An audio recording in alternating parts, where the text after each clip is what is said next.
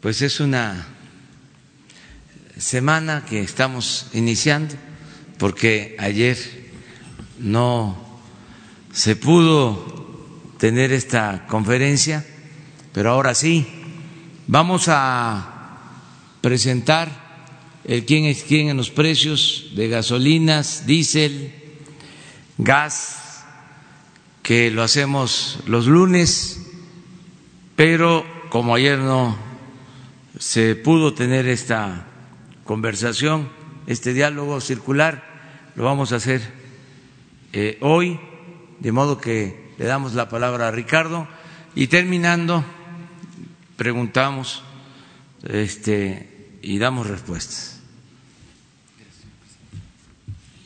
Muchas gracias, señor presidente. Muy buenos días a todas y a todos ustedes. El quién es quién de las gasolinas. Eh, empezamos con el combustible regular. El precio más alto lo encontramos en la gasolinería Ralsi, SADCB, en La Paz, Baja California, con un precio de 22 pesos 9 centavos por litro, mientras que la más económica en gasolina regular la encontramos en Petro Mincont, SADCB en Centro Tabasco a 17 pesos con 42 centavos por litro en la gasolina premium, el precio más alto en 23 pesos 19 centavos por litro en Ajome, Sinaloa, una gasolinera Costa Cálida que ha salido ya varias veces en el precio más alto, que incluso se han acercado a la Profeco a aclarar que ellos no son la más cara. Le digo, pues finalmente el precio es el que está reportado en el anuncio y en la bomba, eh, aunque ellos alegan que, su costo no es eh, tan alto y su margen en consecuencia tampoco. Sin embargo, pues los hechos ahí se, se constatan y lo que interesa al consumidor es el precio final que se está ofertando el combustible. Por eso Coscogas, Costco, Gas SADCB en Centro Tabasco tiene el precio más bajo. En general, Costco está ofreciendo un muy buen precio en los combustibles y en Premium 19 pesos con 16 centavos por litro. En la gasolina, en el diésel, perdón, Ralsi SADCB en La Paz, Baja California, con el precio más alto, 23 pesos con 27 centavos. Y el precio más económico en 19 pesos con nueve centavos por litro en Cunduacán, Tabasco, servicio Cunduacán SDCB. Y si lo vemos eh, ya en forma conjunta por marcas, tenemos que los precios en promedio más altos los tiene Chevron, Arco y Redco, que ya ha sido una constante en las últimas semanas, y los más económicos, al igual como una constante, Orsan, Gulf, Golf y Lagas.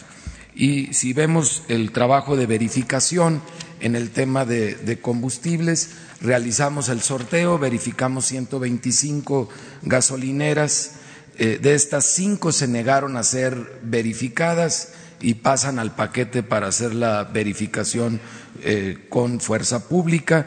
31 bombas fueron inmovilizadas porque se encontraron diferencias, no se encontraron rastrillos esta semana eh, las cinco gasolineras que no permitieron la verificación es una en Hualulco, San Luis Potosí, en Yauquemancan, Tlaxcala, en San Pablo del Monte, Tlaxcala, Palizada, Campeche y Otón Blanco en Quintana Roo. Y la diferencia más grande que encontramos en estas verificaciones de las bombas inmovilizadas fue de 4.48 eh, mililitros por litro eh, y ahí tienen ustedes en la página de Profeco todos los datos sobre este aspecto y vemos ahora el quién es quién del gas LP en tanques estacionarios. El precio más alto como referente lo encontramos en gas El Sobrante en Cuauhtémoc, Chihuahua, a 11 pesos con un centavo por litro y encontramos el precio más económico del gas LP para tanque estacionario en 6.86 pesos por litro en Santiago, Mihuatlán, Puebla, central de abastos de Tehuacán. Eh, ahora lo que es en cilindros, que es la venta por kilo, tenemos el precio de referencia más alto en 20 pesos 35 centavos por kilo, comisionistas de Chihuahua en Chihuahua, Chihuahua, y encontramos el más económico en gas Capricornio, SADCB, Saltillo Coahuila, a 13 pesos 79 centavos por kilo. Y queremos presentar la app, ya la app que por instrucciones del señor presidente eh, desarrollamos en la Profeco y que esta app que se llama litro por litro, Profeco, L por L, esta app ya está disponible eh, a partir del día de hoy para que la puedan bajar los consumidores y les quiero platicar un poquito cómo funciona esta, esta app.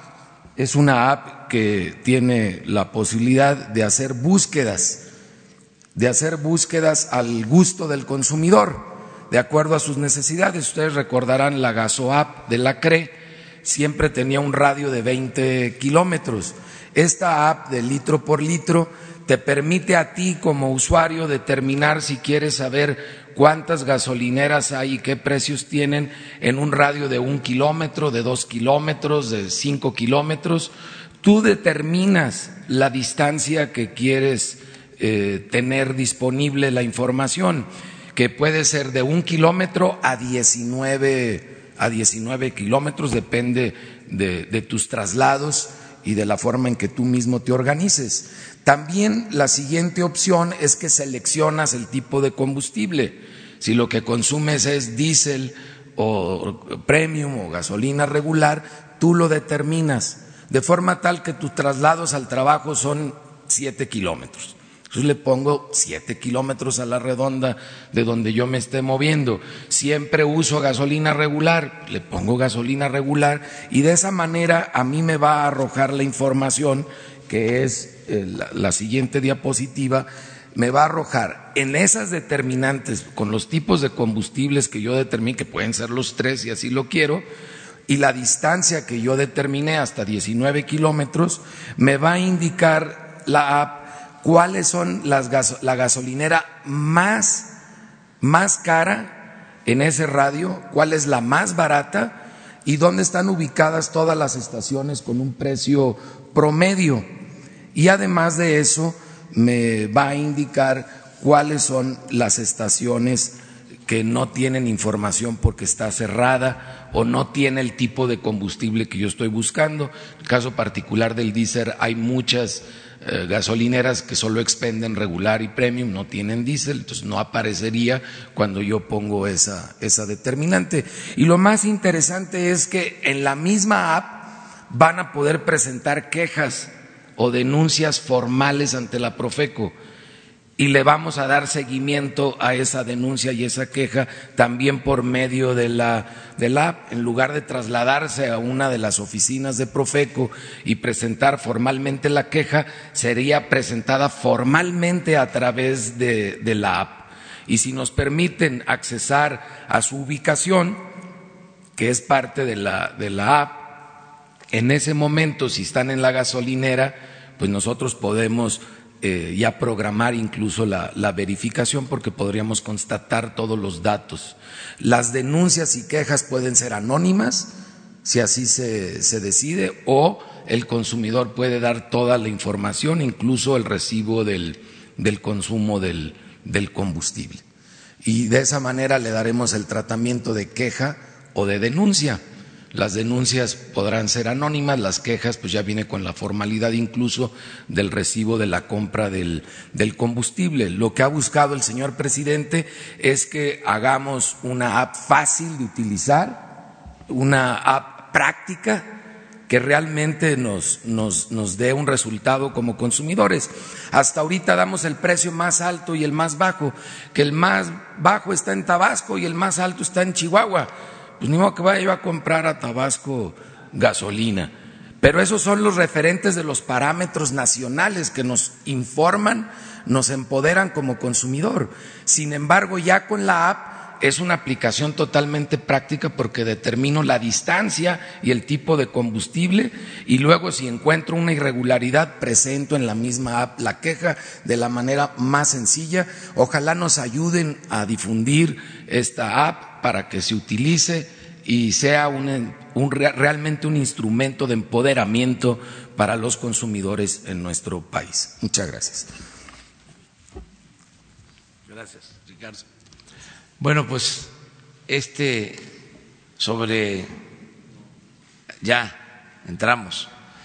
Bueno, es muy importante este sistema de información, de empoderamiento, esa palabra que se ha puesto de moda en los últimos tiempos, empoderamiento, que el ciudadano pueda tener información para decidir.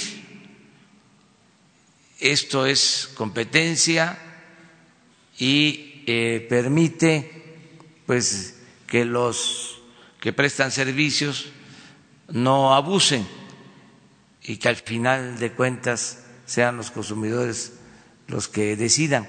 Este sistema nos ayuda, no olvidemos, a cumplir con el compromiso de que no aumenten los precios de los energéticos, porque podemos estar garantizando precios justos, eh, no elevados en Pemex, pero los márgenes de utilidad a veces son excesivos en la distribución y esto ayuda para eh, mantener los precios. Hasta ahora se ha logrado el propósito de que no haya aumentos en términos reales, pero con todas estas medidas vamos a continuar y agradecemos mucho a Ricardo por la manera en que se lleva a cabo este ejercicio semanal y cómo se van ampliando los mecanismos de información a los ciudadanos. Bueno, entonces eh, abrimos la sesión de preguntas y respuestas. ¿Usted?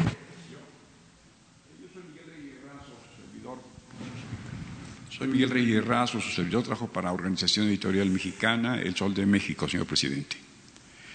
El día de hoy me preocupan los niños, de los que usted se refirió tempranamente en su discurso de ayer por la tarde, la preocupación por los niños. En el caso de esta niñez nuestra que heredará o será portavoz, eh, es simiente de la cuarta transformación, ¿cómo hacerlo con su salud? Un médico mexicano oaxaqueño de Nochislán, llamado Miguel Cruz López, que desde niño le decía a su madre, peíname como don Benito, y así lo pintaba, así lo peinaba. Se fue a estudiar, eh, vino a México a estudiar y luego fue a Cincinnati a graduarse y se hizo discípulo del doctor Cubante, que hace pocos años desapareció. Ha trabajado con los niños en sus edades eh, de 11, 10, 11, 12 hasta la adolescencia o la preadolescencia. Y los haya obesos, hipertensos, diabéticos, gravemente con una pésima dieta por una ingestión indebida de azúcares, de refrescos, etcétera, enfermos, los niños en el Estado de México, niños del Estado de Morelos y niños del Distrito Federal. Investigaciones con el doctor Rafael Camacho Solís y que ha hecho con el propio doctor Rui Pérez Tamayo, cuya obra está editada, señala con sus colaboradores el doctor Rui Pérez Tamayo, el afamado anatomopatólogo, discípulo de Isaac Costero, de la inmigración española, la gran eh, dificultad de los niños. ¿Qué hacer entonces, señor presidente, en esta preocupación por transformar radicalmente y en especial la niñez en materia de salud? ¿Qué, qué, cruzada? ¿Qué hacer paralelo con la educación? Muchas gracias por su respuesta. Sí, primero decir que es eh, un honor que esté aquí este señor, Miguel Reyes Razo uno de los mejores periodistas de los últimos tiempos en nuestro país. Me da mucho gusto que nos acompañes. Sí es un tema importante, todo lo relacionado con la salud. Ayer hablé de eso. Podría decir que es una asignatura pendiente. No hemos podido atender bien el problema de la salud y por eso desde este fin de semana inicio una gira por todos los hospitales del sistema de atención a población abierta del Seguro Social. Son hospitales que se crearon hace 40 años del programa IMSS-Coplamar que fueron cambiando de nombre, y de esos hospitales dependen, que es un segundo nivel de atención, dependen alrededor de 3.500 unidades médicas que están ubicadas en las comunidades más pobres, marginadas del país. Entonces me voy a reunir en los 80 hospitales que hay con todo el personal médico, auxiliares, enfermeras, médicos, trabajadores de la salud, porque queremos iniciar el fortalecimiento del sector salud. Ya se creó el Instituto de Salud para el Bienestar que es el que queremos que atienda a la población abierta que no tiene seguridad social, que es más de la mitad de la población del país, que no está en el seguro, que no está en el ISTE. Este es el nuevo sistema. Para eso iniciamos con estos hospitales, con estas unidades médicas, poniendo el énfasis en la medicina preventiva, que tiene que ver con tu preocupación. Y eh, vamos a reforzar desde abajo todo el sistema de salud y estamos buscando también acuerdos con los gobernadores, porque se fraccionó todo el sistema de salud. Lo he explicado en otras ocasiones, pero no está de más repetirlo. La Secretaría de Salud te quedó hueca. Tiene siete hospitales. Eso es lo que opera la Secretaría de Salud.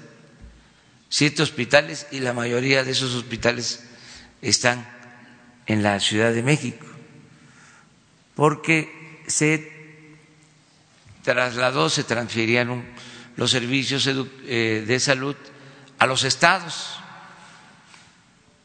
Entonces, los estados manejan eh, centros de salud, hospitales. Además, existe el seguro que tiene estas dos vertientes, el atender a derechohabientes y estas unidades médicas y hospitales para atender a población abierta, más el ISTE. Pero si vemos, es un sistema desarticulado, con mucha corrupción, sobre todo en la compra de medicamentos, en general, gobiernos estatales, ISTE, Seguro, Secretaría de Salud, compraron el año pasado 90 mil millones de pesos en medicamentos. Y el principal problema es la falta de medicamentos, el desabasto de medicamentos, por la corrupción que imperaba. Entonces, vamos a mejorar todo el sistema de salud lo ideal, siempre hay que optar la política es así, optar entre inconvenientes. Lo mejor era integrar todo en un sistema universal de atención a la salud.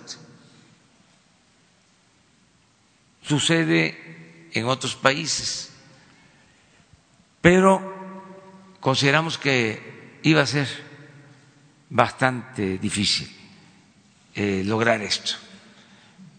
Eh, de modo que se optó por dividir en dos partes todo lo que es la seguridad social, por un lado, esto es que funcione bien el seguro, que funcione bien el ISTE para los derechohabientes y que el Instituto de la Salud para el Bienestar atienda a toda la población que no cuenta con seguridad social.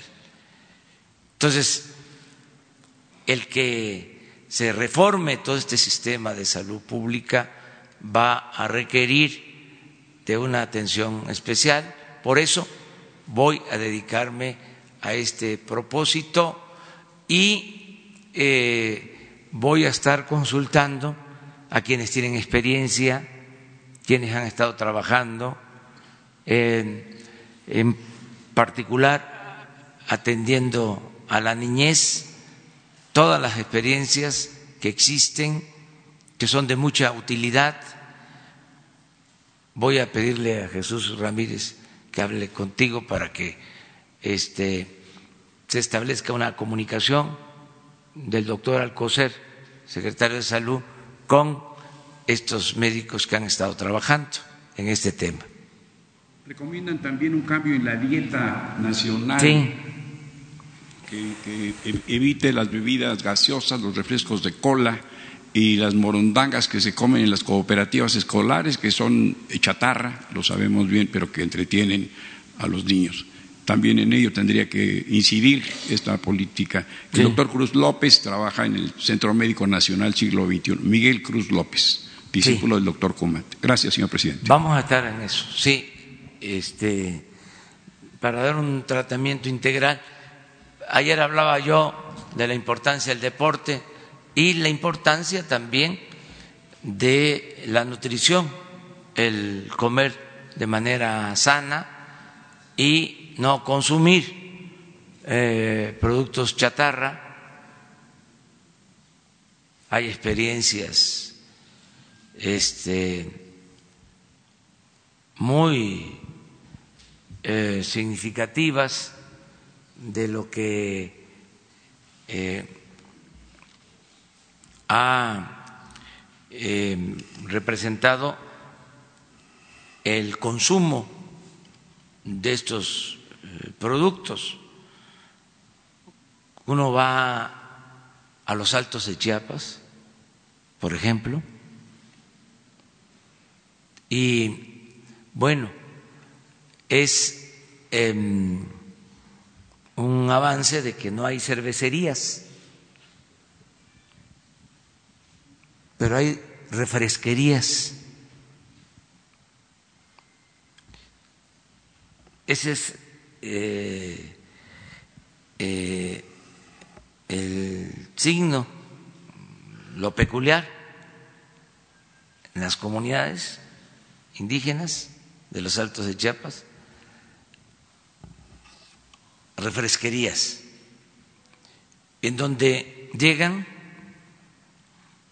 dos eh, em, pobladores a sentarse a una mesa y a tomarse un refresco embotellado. No voy a decir la marca, pero es lo más común yo creo que es de las zonas con más consumo de refrescos embotellados en el país.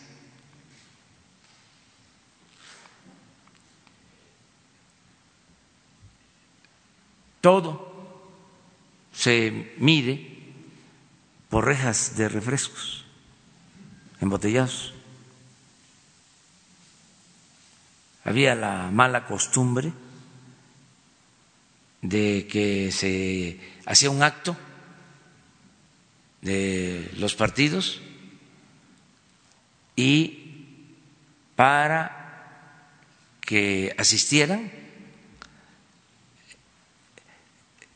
el número de participantes era el mismo del número de botellas de refresco, de rejas de refrescos. Entonces, todo esto hay que atender. Me acuerdo del finado Rius, que cada vez que lo veía me planteaba eso. Es un tema. Y eh, además, los costos, porque no solo es el daño a la salud, sino que si se hace una papa o dos en la casa,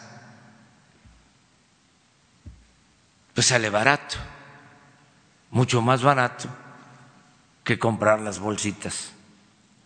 Hagan eh, la prueba. Es lo mismo de estos refrescos con relación a las frutas, a las bebidas regionales. Tiene que haber todo un proceso de enseñanza eh, nutricional eh, y revalorar nuestros alimentos tradicionales, porque a veces ha llegado a obtenerse prestigio con el consumo de productos muy publicitados. Es todo un tema importantísimo, qué bien que lo abordas. Fíjense que en una ocasión Em,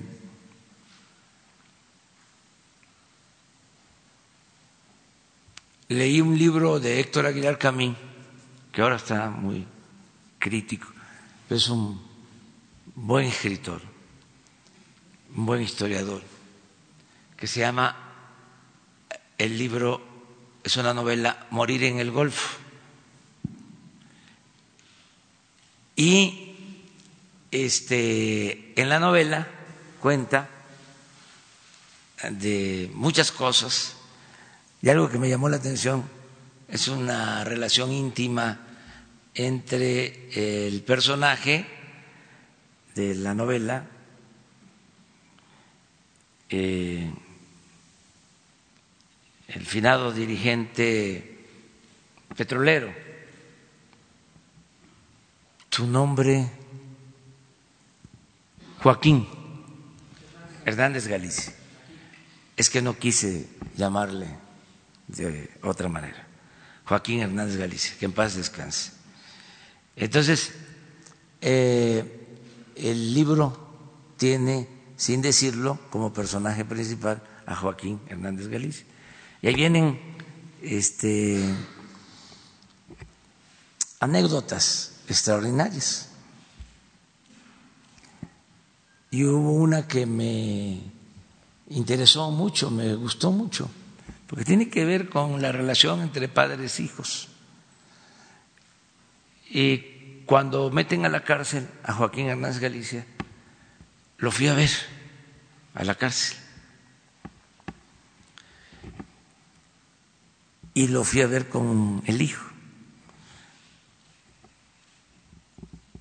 Y de, de repente me empieza a platicar él una de las cosas que estaban en el libro, que estaban escritas en el libro, en la novela de Aguilar Camín.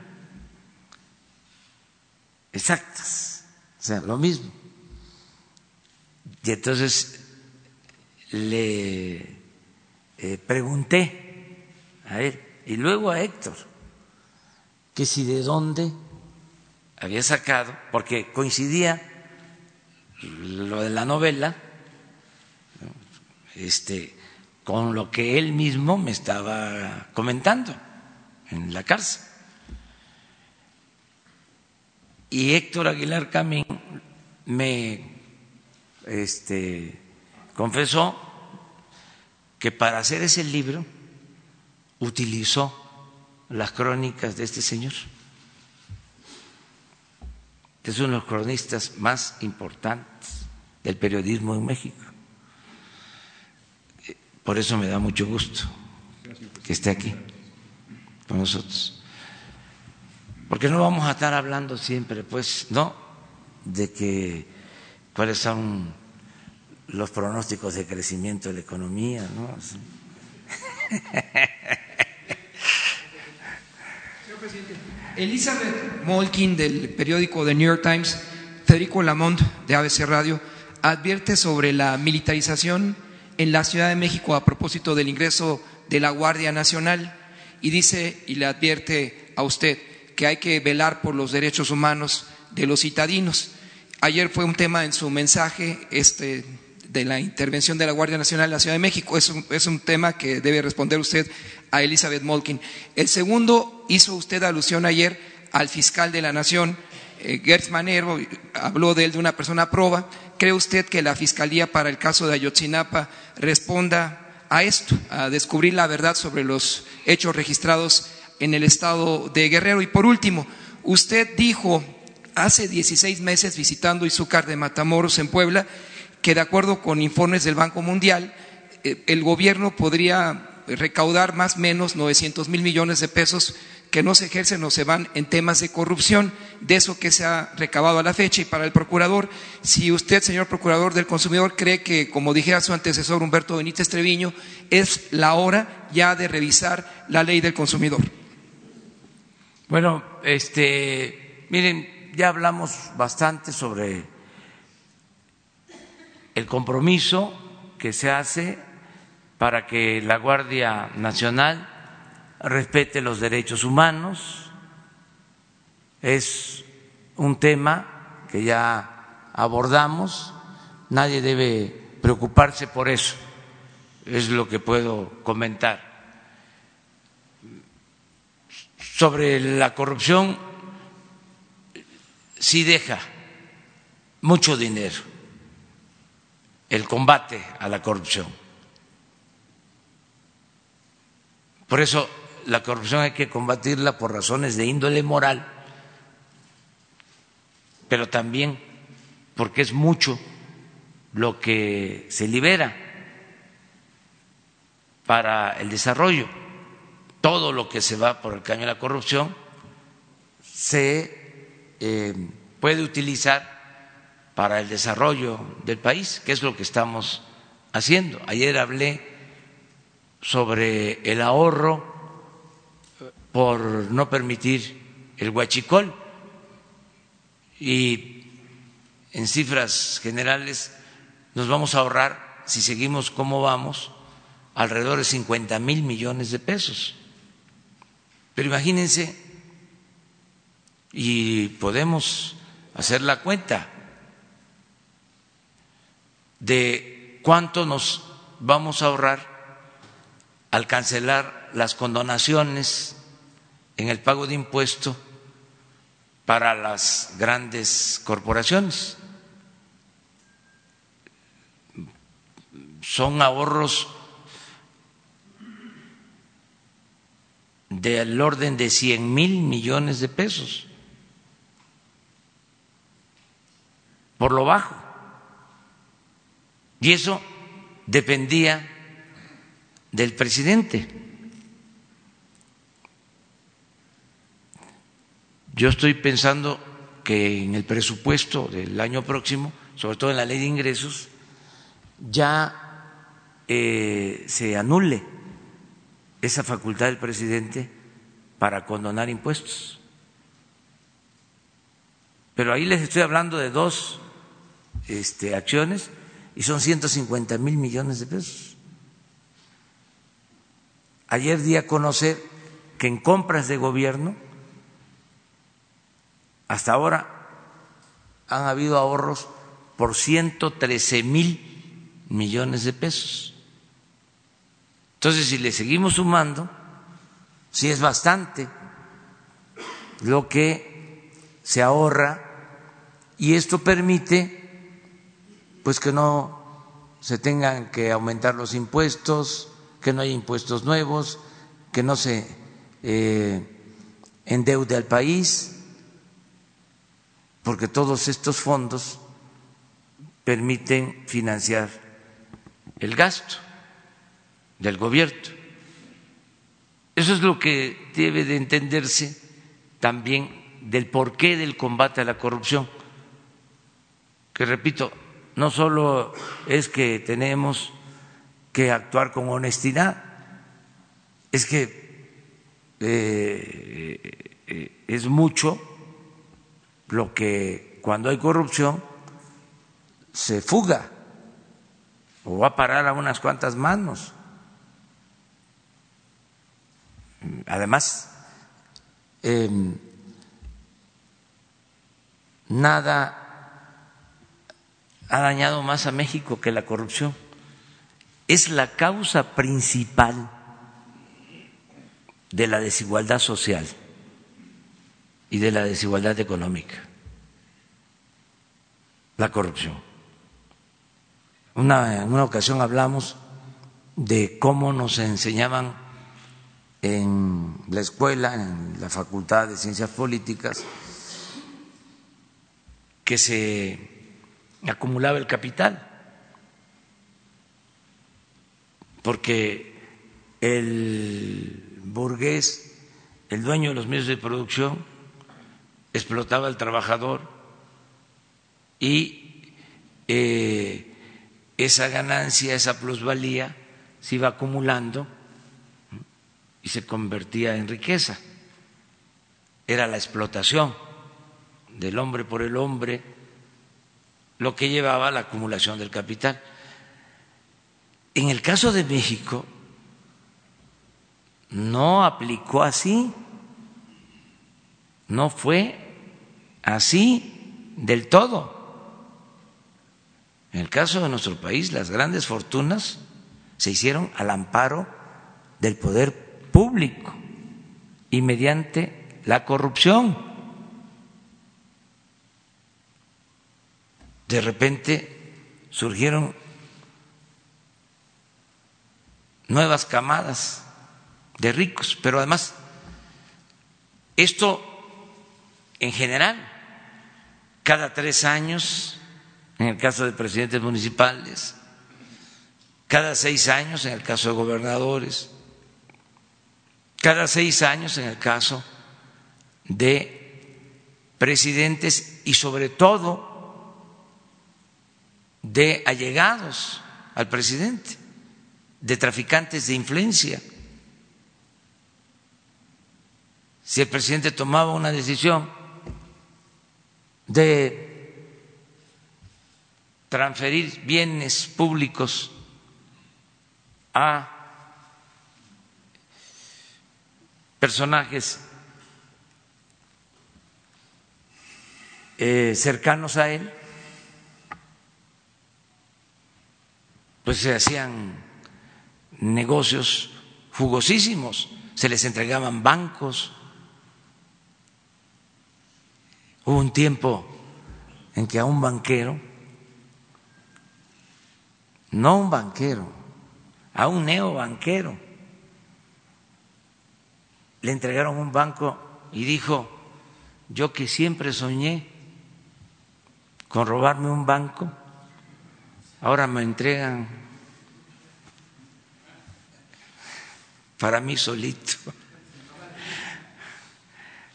eh, un banco. Entonces, ¿qué tiene que ver eso con la explotación del trabajador? Eso es una decisión de arriba y así se hicieron enormes fortunas al amparo del poder público. Entonces, por eso se tiene que acabar con la corrupción. Si logramos desterrar la corrupción, se va a lograr el renacimiento de México. Ese es nuestro planteamiento, en esencia. Eso es lo que estamos planteando. Acerca de lo de la ley, ¿Qué, Ricardo? Sí, el doctor Benítez, finalmente, el doctor Benítez Treviño, señor procurador, su antecesor dijo que era necesario en el 2013 actualizar la ley del consumidor. Trabaja ya en esa materia con los legisladores, entre otras cosas. En el 2013 pudo haber sido una realidad, pero la pasada legislatura, en el 2018, hizo reformas sustanciales a la Ley Federal de Protección al Consumidor, las cuales apenas van a entrar en vigor el próximo 14 de julio e incluso ya hemos eh, trabajado con la Consejería Jurídica y otras instancias del Gobierno federal para que el señor presidente firme en fecha próxima los nuevos reglamentos, tanto el reglamento de la ley como el reglamento de la propia institución los cuales deberán publicarse antes del 14 de julio, de acuerdo a la disposición de estas mismas reformas en sus transitorios.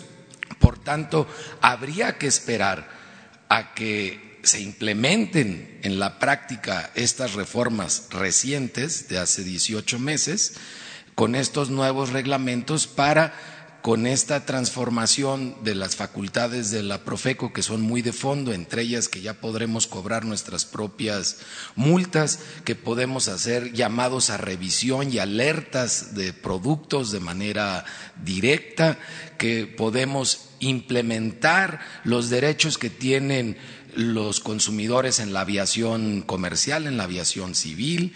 Y estas reformas que son muy de fondo las estaremos viendo en este segundo semestre, ya con el tamiz de la cuarta transformación que enfoca en el empoderamiento de los consumidores a través de la propia información.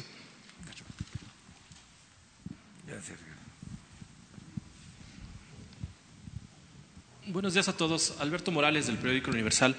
Presidente, ¿cuál es el balance que le dio hoy el Gabinete de Seguridad, toda vez que hoy se da a conocer que en los primeros seis meses de este año llegó a 17 mil el número de asesinatos dolosos, en comparación con los 16 mil en el mismo periodo de 2018? Ayer mencioné eso en el informe de que es una asignatura pendiente, también que no hemos podido eh, disminuir el número de delitos, sobre todo lo que tiene que ver con homicidios, es prácticamente lo mismo que heredamos del antiguo eh, régimen y estamos haciendo el compromiso de aplicarnos ahora con la Guardia Nacional y con otras acciones. Y estoy convencido de que vamos a entregar mejores cuentas. ¿Pero a qué se debe este, que, no han podido avanzar en este tema? Porque pues es una herencia. No quiero agregar un adjetivo, pero es algo que se enraizó, eh, se abandonó la seguridad pública Eh, no se atendieron las causas, se em, dejó de proteger a la población y sobre todo se abandonó a los, a los jóvenes. Los jóvenes se convirtieron en un ejército de reserva para ser enganchados por la delincuencia organizada. Lo único que hicieron fue etiquetarlos como ninis que ni estudian ni trabajan, pero no se hizo nada por ellos. Y hubo mucho problema en todo el periodo neoliberal de desintegración familiar, mucho problema, porque se da a conocer y es notorio que no funcionó la política económica porque no hubo crecimiento. Es notorio que creció la corrupción, es notorio que creció la pobreza, es notorio que creció la migración en todo el periodo neoliberal, pero se conoce poco del daño que causó la política neoliberal en la desintegración de las familias, en la descomposición social. Entonces, eso hizo que se arraigara la delincuencia, agregando el contubernio con las mismas autoridades, la impunidad, la corrupción y lo que es también evidente, no había una política para proteger a los ciudadanos. No existía. Diez mil elementos de la Policía Federal. Era todo. Porque el ejército y la marina no podían utilizarse para la seguridad pública, se utilizaban para operativos especiales, para detener a personalidades de la delincuencia, pero no había protección a los ciudadanos. Por eso lo de la Guardia Nacional. Yo estoy seguro de que vamos a poder este, disminuir la incidencia electiva. Lo hice cuando fui jefe de gobierno. No estaba como ahora, pero también ahora tengo más instrumentos, tengo más eh, formas de atender el problema. Cuando fui jefe de gobierno, llegué y se robaban 120 vehículos diarios y cuando terminé bajé en 30% el robo de vehículos, 75, 80 vehículos diarios. En homicidios, que no era lo mismo, pero encontré el gobierno eh, con un promedio de tres homicidios diarios y los reduje a 1.8, a dos homicidios diarios en la ciudad. ¿Cómo le hicimos? Pues igual que como ahora, atendiendo las causas primero y con coordinación, con profesionalismo y perseverancia, el no delegar, el que yo, como tú lo acabas de mencionar, este, reciba diariamente el parte, el reporte de los delitos diarios que se cometen en las últimas 24 horas, en dónde, este, cuál es el comportamiento por ciudades, por regiones, todo eso nos va a llevar a que tengamos buenos resultados.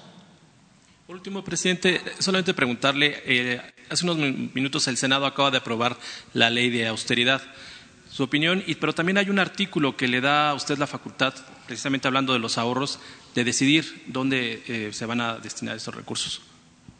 Sí, este, pues celebro que se haya aprobado lo de la eh, extinción de dominio y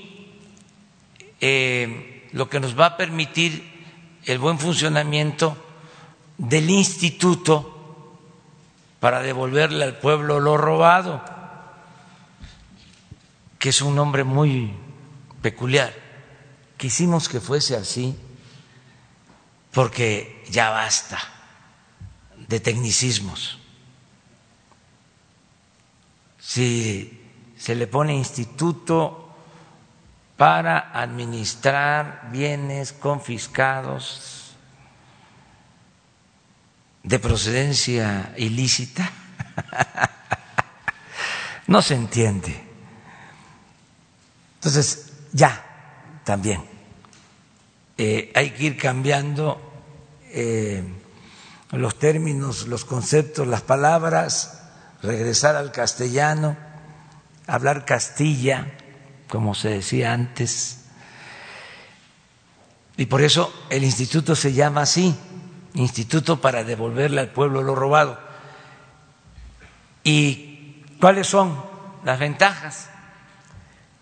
De que antes se confiscaban bienes y se tenían esos bienes en bodegas, se echaban a perder. Eh, se gastaba muchísimo en mantener aviones decomisados, vehículos, eh, ranchos, joyas, de todo. Al final no se sabía eh, en qué quedaba todo eso que se recogía, que se confiscaba a la delincuencia, tanto la delincuencia común como la delincuencia de cuello blanco. Entonces ahora va a haber un plazo de menos de un mes para que ese dinero o esos bienes se puedan convertir en dinero y se entreguen a la gente, se le entregue al pueblo. Eso es muy importante en la ley. Entonces, aquí, en la mañana, se va a informar de lo que se confisque. Yo tengo el informe cada semana de lo que eh, obtiene el ejército, la marina, desde luego, las policías, vehículos, aviones, joyas, dólares y lo que queremos es informar estos 15 días para no hacerlo cada semana, se confiscó esto. Ya se hizo el avalúo y este dinero va al municipio eh, de Benito Juárez en Quintana Roo o a Morelos a Quintana Roo Huahuachochi, Chihuahua. Eh, eso es lo que se logró ya con esta reforma. Entonces, me permiten, como titular del Ejecutivo, creo que a eso te referías, que eh, podamos decidir eh, a quién entregar esos bienes básicamente, porque la administración va a estar en el instituto. ¿Mande? Discrecional. No. Son los ahorros de la ley de austeridad, presidente. Ajá, hay los ahorros. Los ahorros que usted genere por la ley de austeridad. Ah, entonces no es la, lo que tú... Quedaría en sus manos decidir el destino de esos ahorros que se genere por la ley de austeridad que se acaba de aprobar. Ah, sí, pues es que de una u otra manera ya es una facultad del presidente. Tiene que ver básicamente con Hacienda. La Secretaría de Hacienda tiene la facultad para eh, reprogramar, transferir recursos. No sabía esto, pero eh, yo al mismo tiempo le eh, traslado la facultad a la Secretaría de Hacienda, que es lo que vienen haciendo. Acabamos de tener una reunión porque hicimos una evaluación sobre eh, ingresos y sobre el ejercicio del gasto para hacer una reprogramación precisamente, para hacer transferencias de recursos. No hemos todavía este, llegado a eh, los números últimos, finales, pero sí, por ejemplo, vamos a, a incorporar en el presupuesto de este año el inicio del programa La escuela es nuestra, que va a significar eh, entregar de manera directa los fondos para el mantenimiento de las escuelas a la Sociedad de Padres de Familia. Ese programa va a surgir de ahorros por austeridad, va a ser financiado de esa manera, básicamente.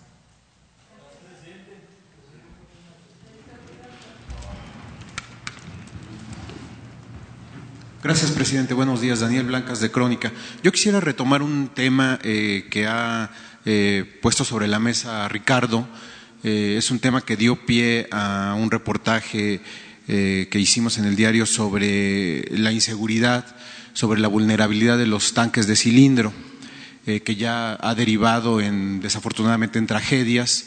Y que hoy, presidente, estuvimos revisando las leyes, la normatividad, hoy no hay ninguna autoridad en el país que se encargue de revisar el estado físico de los cilindros de gas.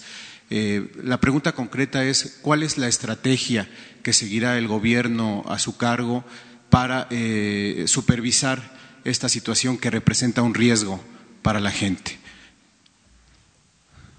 Ricardo, la, como menciona el señor presidente, fallida reforma energética, entre otras de las cosas que no consideró, fue el aspecto de la renovación de los cilindros de gas LP, que es lo que más se consuma y que se estima alrededor de 33 millones de cilindros en el país de 20, 30 y 40 kilogramos.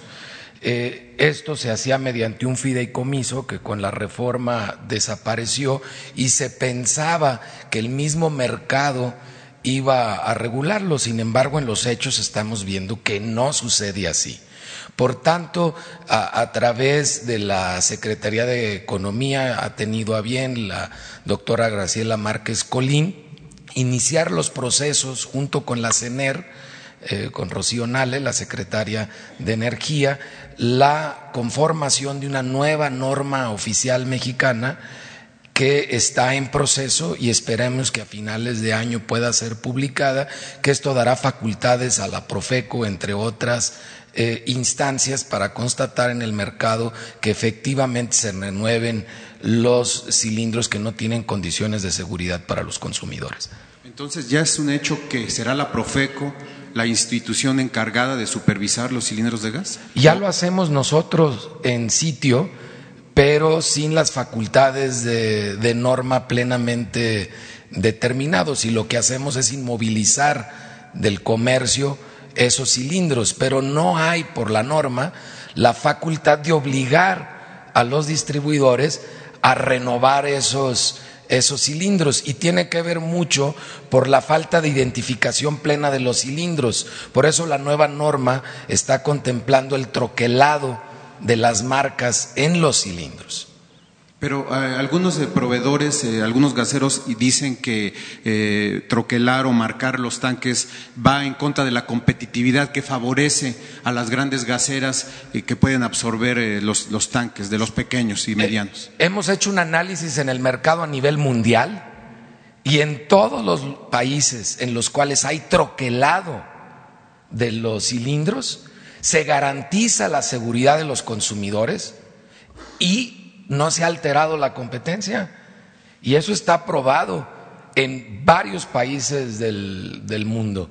Entonces, no hay elementos en la práctica que avalen eh, esa aseveración que hacen sobre todo un grupo de, de, de gaseros. Pero este grupo de gaseros es el que maneja el 70% de los cilindros a nivel nacional. No, es importante. Ese digamos. grupo de gaseros es el que maneja el volumen más pequeño de distribución, menos del 5% de la distribución de gas LP en el país. Realmente la inmensa mayoría está consciente de la estadística que nos confirma el mundo, de que se logra una buena competitividad o competitividad y que además se garantiza la seguridad de los consumidores. ¿A qué grupo te refieres, eh, Ricardo?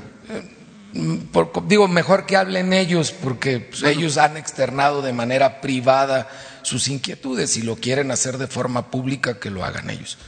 Perfecto. Bueno, y la otra pregunta, presidente, tiene que ver con eh, lo que usted ayer enumeró. Hizo una serie de eh, en- enumeraciones respecto a indicadores de economía. Eh, ¿Por qué estos, eh, estas buenas noticias, digamos, esta- estos buenos indicadores económicos, macroeconómicos, no se han eh, reflejado en el bolsillo de la gente?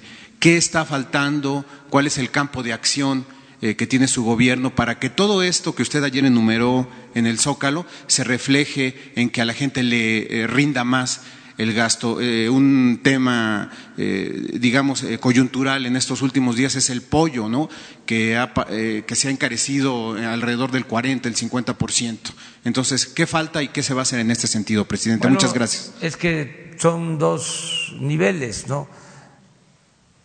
La política macroeconómica y lo que tiene que ver con los ingresos de la gente, el bienestar del pueblo, la economía popular, familiar. Estoy muy consciente de eso. Pero creo que se están logrando las dos cosas. Hay equilibrios macroeconómicos, eso se demostró ayer. Este, no crean, lo disfruto, porque ayer fue como para decirle a los expertos, con todo respeto, tengan para que aprendan. Este, porque no eh, estaban dando a conocer eh, toda la información o se daba la información desarticulada y enfocando, por ejemplo, lo del crecimiento. Era este eh, la tónica, el hablar de que eh, se caen las proyecciones de crecimiento. Eso es del diario. No sé cuántas corredurías, calificadoras, eh, agencias económicas, financieras hay, pero todos los días, todos los días aparece un pronóstico, siempre a la baja en cuanto a crecimiento económico. Entonces, pues ayer eh, dimos a conocer información que eh, no la inventamos, es información, vamos a decir, oficial. Y pues es otro el panorama. Por ejemplo, no se destacaba, o así muy por encimita, de que el peso es la moneda que más se ha fortalecido en el mundo desde que estamos en el gobierno con relación al dólar.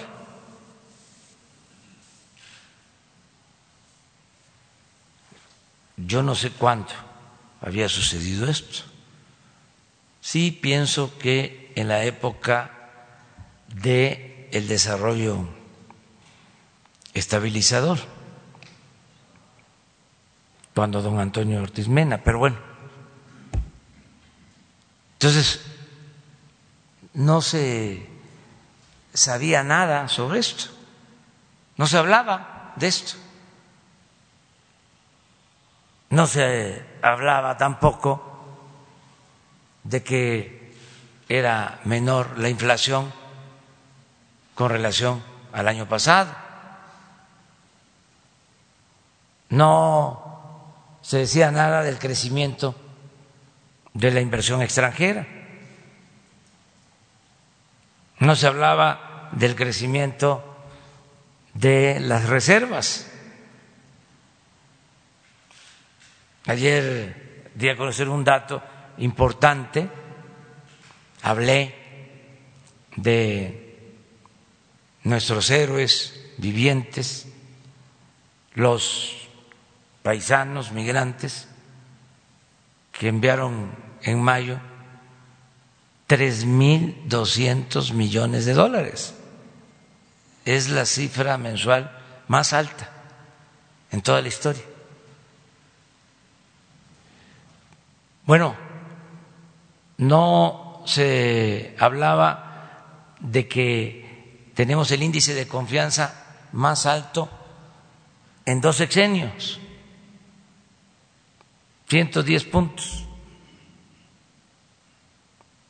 No se eh, hablaba de que en mayo aumentó el consumo en o la venta en tiendas departamentales en 5%.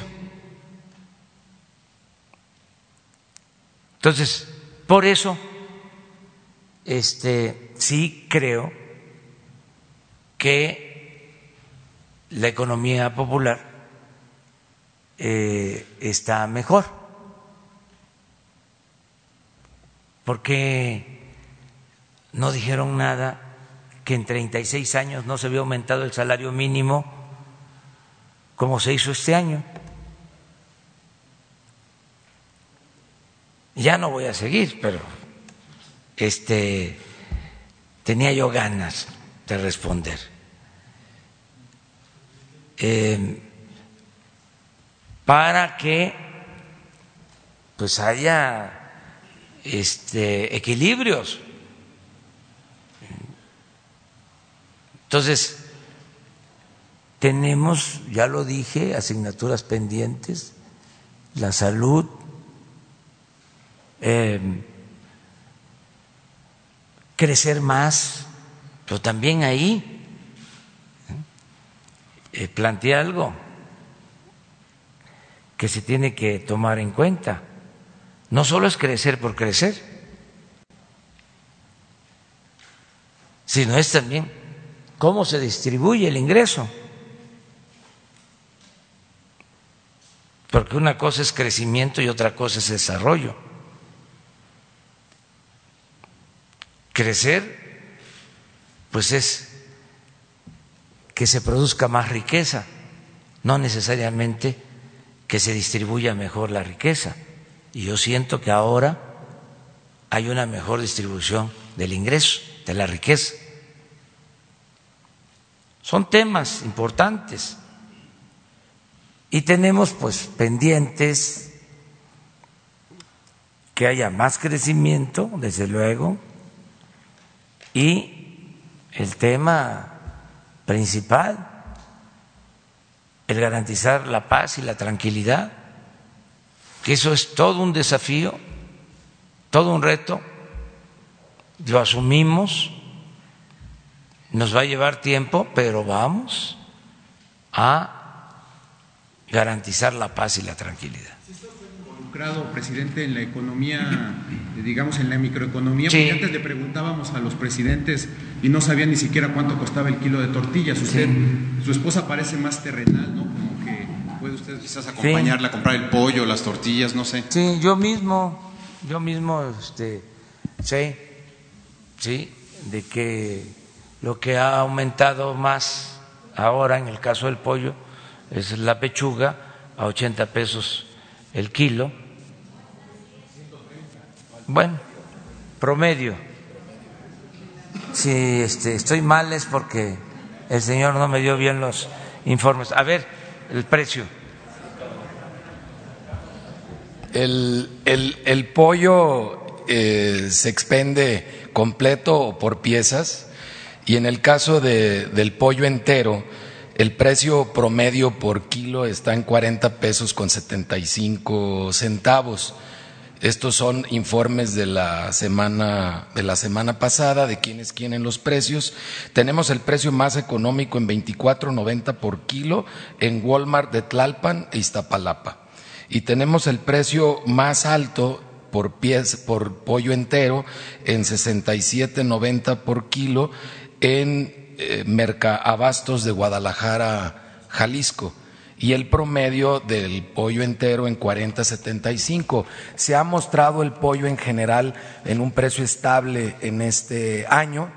Sin embargo, la producción bajó muy poco en los estados de Guanajuato y de y de Jalisco, lo cual ha hecho que la secretaria Graciela Márquez Colín autorice para el segundo semestre cupos de importación de pollo, lo cual garantiza la estabilidad de los precios en el mercado. La pierna de pollo bajó, el precio promedio de la pierna de pollo está en 51 pesos con 72 centavos y el promedio bajó en el mes de, de mayo y de junio y la pechuga de pollo, que como mencionaba el señor presidente, que está perfectamente enterado, eh, el promedio está en 89 pesos con 56 eh, centavos y que ese promedio sí ha subido, ese no será influido por, por, la, por la importación, por los cupos, eh, porque los Estados Unidos, que es nuestro principal proveedor cuando se abren cupos, no exporta pechuga de pollo. Y esto ha sido porque, ahora sí que como dicen en mi pueblo, nos hemos vuelto más remilgosos para comer. Y entonces la pechuga con hueso y sin hueso ha aumentado su, su demanda en el mercado doméstico y eh, como se vende el pollo completo, eso ha hecho que se baje el precio de la pierna y suba un poco el precio de la, de la pechuga de, de pollo, pero no hay ninguna presión inflacionaria y los precios están estables. La medida que tomó la Secretaría de Economía de los cupos para el segundo semestre eh, mantendrán estas condiciones en el caso del pollo. En algunos mercados se está, se está ofertando el pollo por lo menos en, 100 pesos. No, pues, la, la pechuga de pollo la encontramos en San Luis Potosí en 149 pesos el kilo. Por eso hablamos de promedios. Por eso hablamos de promedios. Digo, siempre va a haber algún, algún expendedor del producto que se pase de rosca. Pero tanto abuso, casi 20 pesos o más. Pero es, es el abuso de algún, un expendedor, o sea, siempre vas a poder encontrar a alguien que esté dando el precio más alto. Por eso te damos el mínimo y el máximo y en qué lugares de la República se está expendiendo así. Pero ahí está el poder del consumidor el empoderamiento que tenemos, pues no le compro a él y me cruzo a la calle y compro en, otra, en otro punto. Pero ¿qué, ¿qué, medidas ustedes van a tomar? Porque toda esta alza de precios no, no es de hace algunos días y no solamente es, por ejemplo, en el precio del pollo, también se ha dado en otros productos, ya van varias semanas. ¿Qué está haciendo la Profeco en ese Estamos monitoreando de manera muy particular la naranja, la naranja, el azúcar, el pollo y el aguacate. Y hemos estado informando, la información está en la página de Profeco y se las hacemos llegar a todos los medios de comunicación con total transparencia. El día de ayer se le informó al señor presidente sobre estas circunstancias. No hay una presión inflacionaria, como usted señala.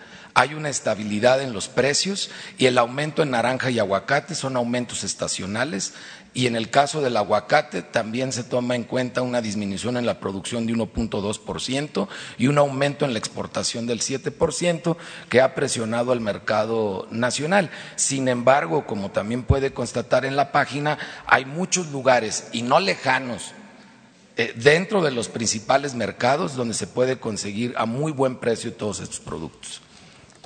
Mire, pues este es nada más para que no le atiné del todo, pero sí estoy pendiente.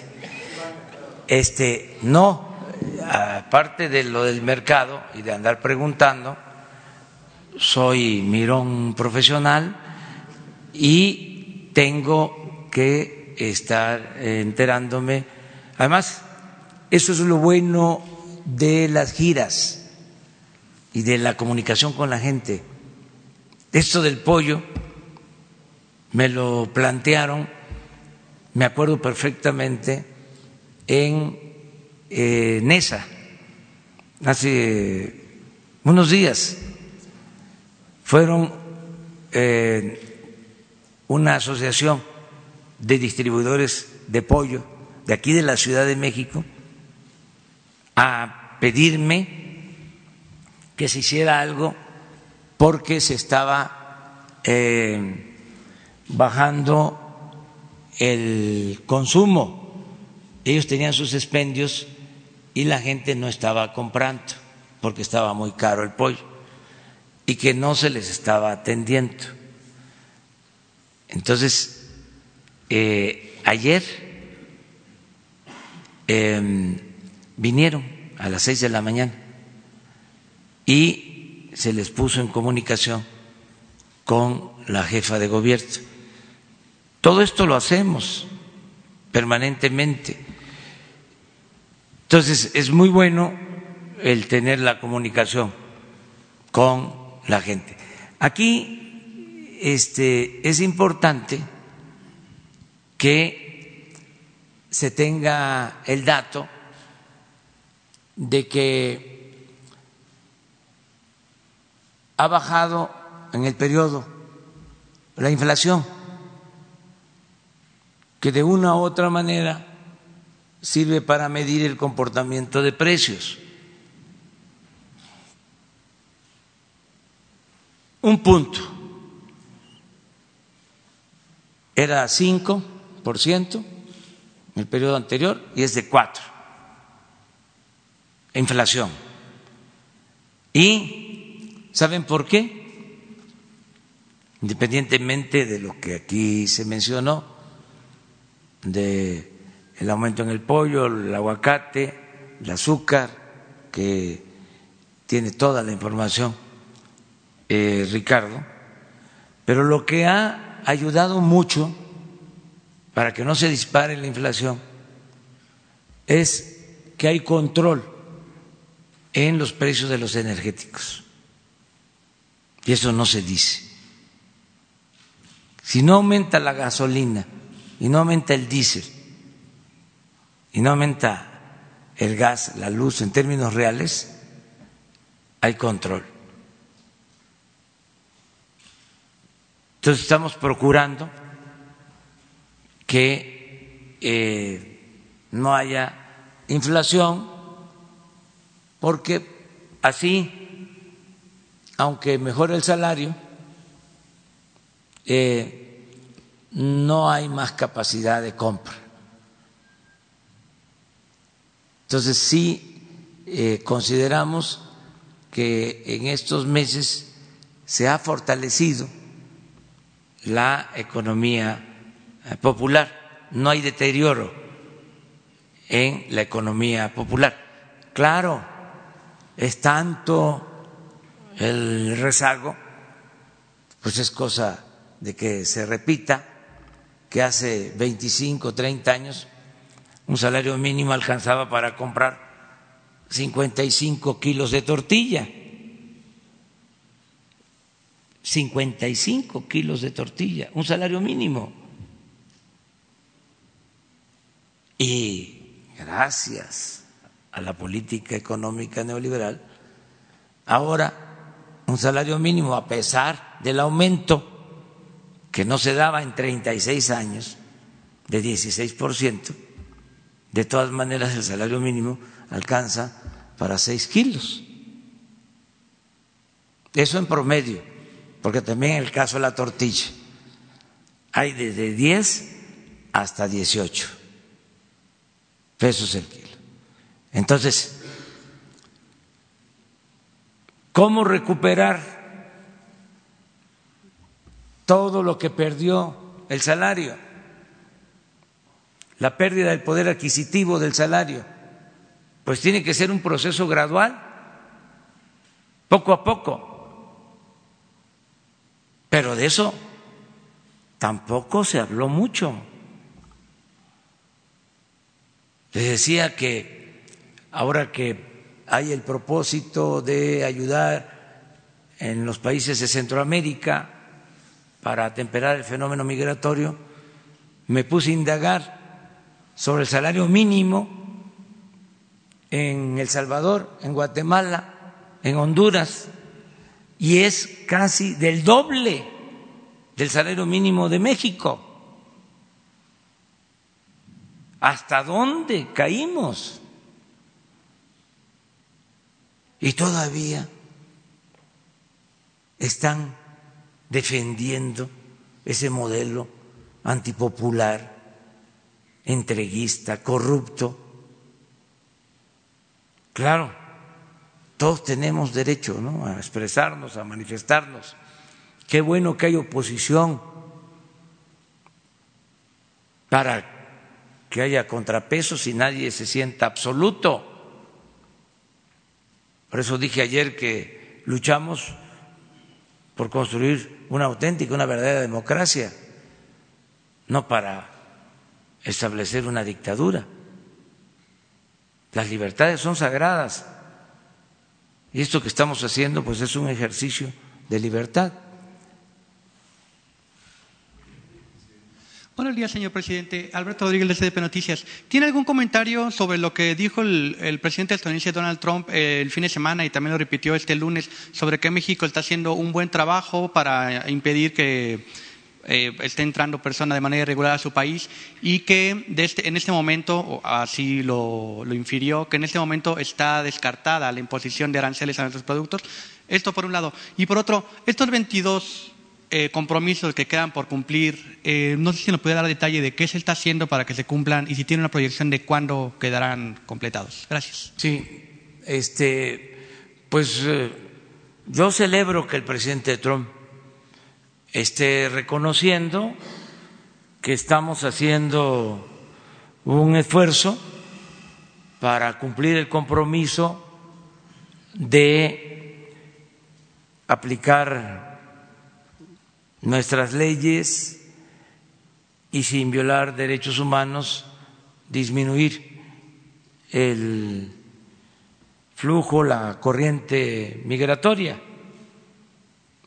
Y que al mismo tiempo eh, se esté aceptando, porque tengo entendido que lo dijo ayer, que firmó eh, un acuerdo para que se destinen recursos a la atención de migrantes.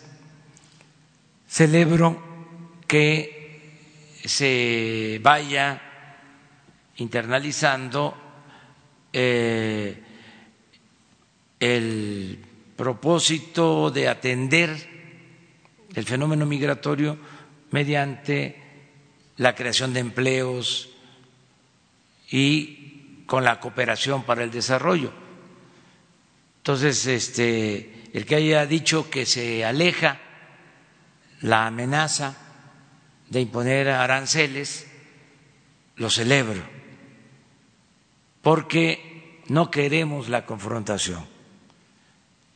Lo dije ayer y lo voy a seguir eh, reiterando. Vamos a evitar la confrontación, vamos siempre a buscar el diálogo, no queremos guerra de aranceles, no queremos guerra comercial, eh, no queremos la confrontación. Ayer, por ejemplo, em, estuvo muy bien el peso, em, también eh, le fue bien a la Bolsa Mexicana de Valores. Todo esto influye y sobre todo da confianza. Eh, por eso eh, agradezco incluso que el presidente Trump está dando a conocer que se está cumpliendo con el compromiso y que no hay amenazas aranceles. ¿Cómo se entiende esto si yo lo veo como una afrenta. No, a mí lo que me importa es que no se afecte la economía y el bienestar de los mexicanos. Eso es lo que me importa. Eh, que no se generen conflictos y Yo creo que a todos los mexicanos nos interesa que no tengamos eh, pleitos, no tengamos confrontación con gobiernos extranjeros. Ya cuando eh, sea pues insoportable, porque esté de por medio la dignidad, la soberanía, pues entonces creo yo, como lo expresé ayer, que todos los mexicanos vamos a cerrar filas y vamos todos juntos a hacer valer nuestra dignidad y nuestra soberanía, pero no eh, caer en ninguna provocación, ser prudente, nada de balandronadas. Lo cortés no quita lo valiente. Entonces, eso es lo que puedo comentar. ¿Preguntaste sobre otra cosa? Sobre los 22 Ah, miren, hoy este, Jesús les va a entregar eh, cuáles son los compromisos que hemos cumplido con eh, la justificación y cuáles son los que tenemos pendientes. Estos 22 que básicamente están en proceso, pero que no los podemos dar como terminados. Yo hice el compromiso ayer que este año van a quedar sentadas las bases para la transformación de México. Este año. Y eh, ya quedamos que nos vamos a volver a encontrar, nos vamos a volver a reunir el día 15 de septiembre eh, por la noche para eh, conmemorar el 15 de septiembre y el día del grito de la independencia. No, es la ceremonia de acuerdo al protocolo republicano. Presidente, ¿también nos pueden entregar el desglose de los 113 mil millones de pesos que se ahorraron en compras? También, también. Presidente. También, este, ¿cuáles son los ahorros que se eh, han obtenido?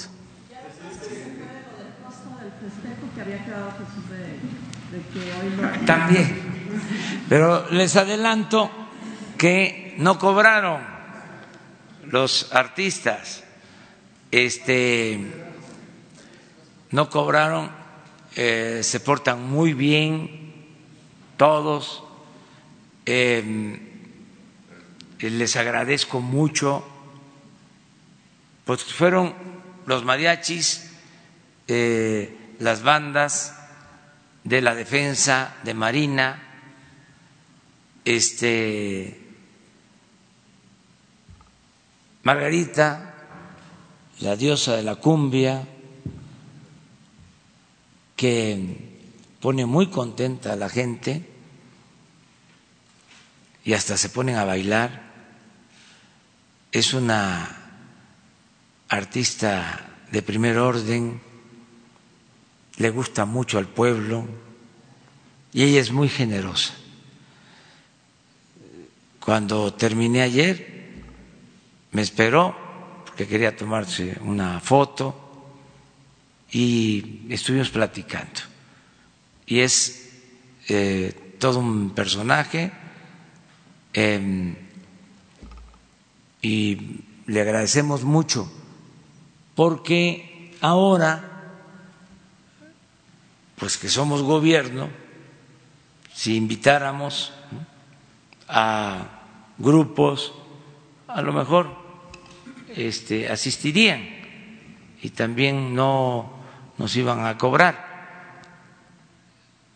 Más adelante lo vamos a hacer, este, para que todo sea puro violín. Este, pero lo importante de Margarita, la diosa de la cumbia, es que nos aceptó cuando todavía no éramos gobierno y hay una gran diferencia. Y eh, todos eh, cooperaron. De todas maneras, pues sí, creo yo que se tiene que pagar lo del sonido, ¿sí? lo del templete, no este, hubo reparto de despensas ni de este, tortas, em, ni de refrescos, ni se pasó lista. Eso no. No se repartieron bolis. Presidente.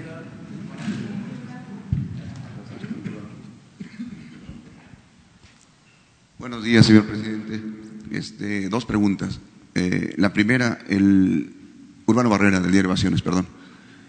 El, próximo viernes se puso como fecha tentativa eh, la puesta en marcha del gasoducto subterráneo Texas-Tuxpan. Y hay una preocupación en el Consejo Coordinador Empresarial, eh, el presidente Carlos Salazar, de si se va a poner en marcha o no, porque estarían preparando paros técnicos eh, a partir del día 15 de julio.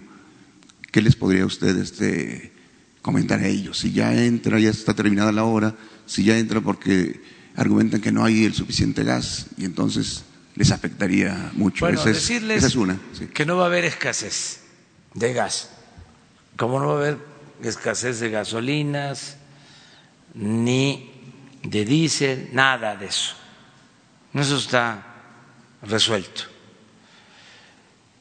Que estamos eh, buscando un acuerdo con las empresas, que se acudió a esta instancia eh, para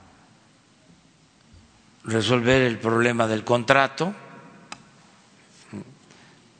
Eh, de gasoductos porque se considera de que es perjudicial para la hacienda pública. Esa es la visión nuestra. Yo respeto, desde luego, la visión que tienen las empresas, pero nosotros tenemos que cuidar el presupuesto. Entonces, eh, se puede llegar a un acuerdo, se sigue la vía legal, pero al mismo tiempo yo he dado instrucciones al director de la Comisión Federal de Electricidad para que se dialogue y se busque un acuerdo. Y le pido también a las empresas que eh, se considere que se deben de cobrar precios justos. Esto no significa que dejen de ganar, son negocios, pero que se busque estandarizar utilidades, porque en México van a ganar más que en otras partes, que no estamos a favor de la globalidad, de libre comercio, porque a México se le va a cobrar más que lo que se cobra por estos servicios en otros países. Entonces, es eh, dialogar, entendernos, y yo creo que se va a lograr ese propósito. Estamos en la mejor disposición. Ahí hubo, eh, pues, eh, falta de eh, atención al diálogo, no quiero decir de que de parte de ellos hubo falta de comunicación, de entendimiento, pero todavía es tiempo de lograr. También no conviene, porque no es cierto, el estar diciendo de que nos vamos a quedar sin gas, porque hay muchas maneras de abastecernos de gas. Entonces, hay que buscar la solución lo más pronto posible. Yo tengo una reunión eh, con Carlos Salazar para este propósito. El día de hoy como a las 11 de la mañana. Y vamos a tratar estos y otros temas para que haya comunicación, que haya diálogo. O sea, no queremos confrontación, lo dije ayer, es indispensable la iniciativa privada, es indispensable la participación de los empresarios. Nada más que eh, a nosotros también nos toca eh, representar a los ciudadanos y cuidar el presupuesto, que no haya excesos, pero nos vamos a entender. Muy bien, la segunda, señor presidente, tiene que ver con un poquito la Guardia Nacional. Eh, preguntarle a usted si tiene un plan o una recomendación específica para la atención a los desplazados forzados de la violencia en México. Eh, la Comisión Nacional de los Derechos Humanos tiene datos hasta de 340 mil en total y 25 mil eh, específicamente por inseguridad. Quisiera comentarle que en este momento hay comunidades completas amenazadas, la comunidad judía, la comunidad libanesa, la comunidad gitana, a los cuales les cobran el derecho de piso, venta de seguridad, eh, los están extorsionando. Eh, su único delito es ser exitosos, ¿no? Y este, los están, están poniendo una, una renta. Ellos no han querido denunciar y quien lo ha hecho se enfrentan a, a, represalias. El caso más reciente es el del 8 de junio de este año, después de que se presentó una denuncia en la comunidad este, gitana, eh, Bosques Montes fue ejecutado, ¿no? Semana y media, dos en, en Cuernavaca, Morelos. Eh, hay denuncias muy recientes, como la 03546, también de mayo del 19, y la H, perdón, HG 101-333 2019 del mes de mayo, que presentó el señor Benito Juárez, este, Juan Bosques Angulo, en la delegación Benito Juárez, padre de la, de la víctima preguntarle qué se va a hacer eh, con esto, señor presidente. Se está haciendo, se está atendiendo. El general Bucio ya conoce de estos temas. Sí, ¿Qué se va sí, a hacer? se está atendiendo todos los días. A eso se le da prioridad eh, y no aceptamos, pues, que nadie eh, sea amenazado y mucho menos que pierda la vida. eso es nuestra responsabilidad el evitar que esto suceda y todos los días estamos trabajando con ese propósito. En lo que corresponde a la protección de derechos humanos, eh, Alejandro Encinas está dedicado a esto eh, y lo vamos a seguir haciendo. Es parte de nuestra responsabilidad.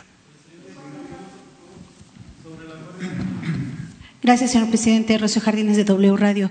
Preguntarle, presidente, en este mismo tema de la Guardia Nacional, el día de ayer anunció Tabasco que eh, pues amanecieron con cuatro camionetas incendiadas, con una manta donde daban la bienvenida a la Guardia Nacional advirtiendo que a ver cuántos salen vivos. Eh, quiero saber ustedes si están eh, previendo o qué van a hacer para prever precisamente que se dé una guerra con el crimen organizado en los estados como se dio en el gobierno de Felipe Calderón y saber qué información tiene al respecto. Gracias. No hay este, ese propósito. Nosotros no queremos la guerra, lo dije ayer, se acabaron los exterminios, las racias, las masacres. Nosotros vamos a garantizar la seguridad pública con presencia de la Guardia Nacional para proteger a los ciudadanos. Y pues eh, van a haber desde luego reacciones, pero vamos a, a actuar este, con prudencia y al mismo tiempo con firmeza. Esto de las mantas, pues hace relativamente poco pusieron una manta ahí frente a mi casa. Entonces, ni modo que ya por una manta vamos a dejar de cumplir con nuestra responsabilidad. Hace algunos días. No me acuerdo. fíjense que este, son cosas que es, este, que son preferibles eh, olvidar. O sea, ahora porque me lo preguntan, pero este no pusieron esa, esa manta, incluso ya sabemos dónde vives y la dirección de mi casa, pues eso es de dominio público. Pues es una manta, este, depende de cómo este, lo vea uno, sin balandronadas, pues yo puedo decirles que soy un ser humano, que tengo miedo, como todos los seres humanos, pero al mismo tiempo también puedo decir que no soy un cobarde, nada más. Entonces, esto de las mantas, pues este, pueden seguir apareciendo y pueden haber estas reacciones. Nosotros tenemos que cumplir con nuestro deber, con nuestra responsabilidad y hacerles un llamado a todos a portarnos bien ya. No son bien vistos los que se portan mal ya ni siquiera este, gustan mucho las series esas donde los que se portan mal eh, se vuelven famosos o importantes. Ya es otra cosa. Ya estamos en el tiempo en que se reconoce a quienes se portan bien en todos los terrenos. ¿Se acuerdan antes que los que se portaban mal como gobernantes o como traficantes de influencia hasta se les admiraba? Robaban y ni siquiera perdían su respetabilidad, que ese era el peor de los males. Ahora ya no. Es lo que les comentaba, de que hay una nueva conciencia, un cambio de mentalidad. Entonces, los que se portan mal ya no son bien vistos. Miren, si no fuese por eso, no hubiésemos podido enfrentar el huachicol. ¿Quién nos apoyó? La gente porque ya eso no se tolera, no se acepta. Entonces, los que ponen las mantas o los que actúan así, pues eh, no son bien vistos por la población, por la gente. Además, que se porten bien porque hacen sufrir mucho a sus mamás, a sus familiares. Ahí andan las mamacitas este, sufriendo eh, porque sus hijos están detenidos o porque este, no les han hecho justicia, porque uno de los hijos o dos perdieron la vida, sufren mucho las mamás. Entonces, aportarnos bien todos. Y eso no es valentía, eso de eh, estar haciendo cosas indebidas, haciendo sufrir al prójimo, a nuestros semejantes, ya, chole con eso, ya, este, hay opciones, hay alternativas, ¿eh? ser a un lado el lujo barato, esa felicidad efímera de sentirse muy gallitos, prepotentes durante un tiempo que tienen dinero, un tiempo, porque todo eso es pasajero, que tienen las trocas, eh, las alhajas. Eso no es felicidad verdadera. Eso lo que produce es sufrimiento. La verdadera felicidad es estar bien con uno mismo, estar bien con nuestra conciencia y estar bien con el prójimo. Valores, solo siendo buenos podemos ser felices. No, no, no, no, no. No, no, no. ¿No aceleró por eso su mudanza a Palacio? No, no, no. Entonces, sí, ya se me había olvidado, o sea, nada más porque me, acordé ahora de esto. Terminamos. Gracias, presidente. Muy buenos días, eh, presidente de todos los mexicanos, Carlos Pozos, de Petróleo y Energía. El éxito de la cuarta T descansa en gran parte en la Guardia Nacional. ¿Tendrá usted la cifra de reclutamiento al día de hoy? y si se requiere de, más elementos eh, para dar estos buenos resultados. Y en este mismo sentido, preguntarle, presidente, ¿qué factor le decidió a que no, se fue, a que no fuera transmisión en cadena nacional eh, su balance del día de ayer? Ah, bueno, esa es una eh, acertada pregunta. Es que así se acostumbraba antes.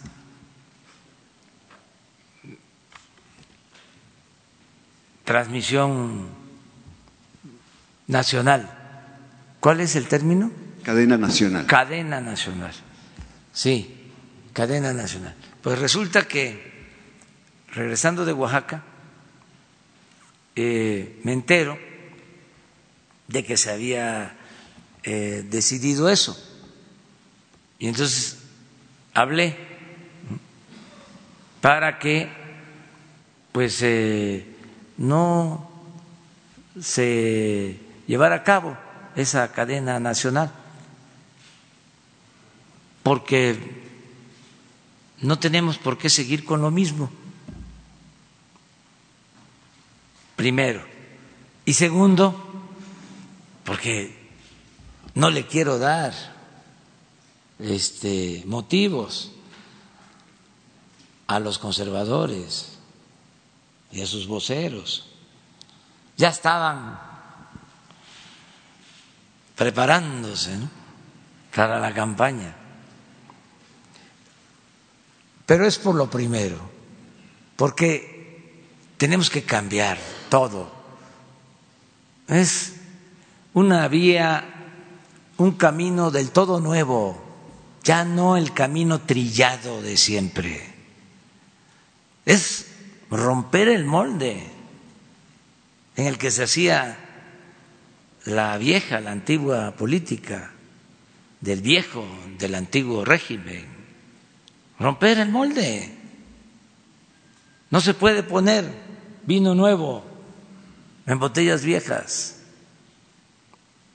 Eso es lo más importante. Lo otro es también para que este, no tuviesen motivo, que le buscaran más. Este, Miguel sabe, hablando del periodismo de antes, de lo difícil a veces, para él no, es un extraordinario escritor, periodista, una de las mejores plumas del periodismo en México, este señor. Sí, Miguel Reyes Razo. Y este, pero sabe de lo que era el maquinazo, de ir a la redacción. Y sobre qué escribo. Y ahí,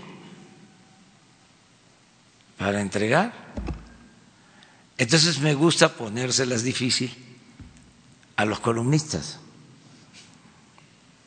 Para que este, no tengan motivo y caigan en el maquinazo.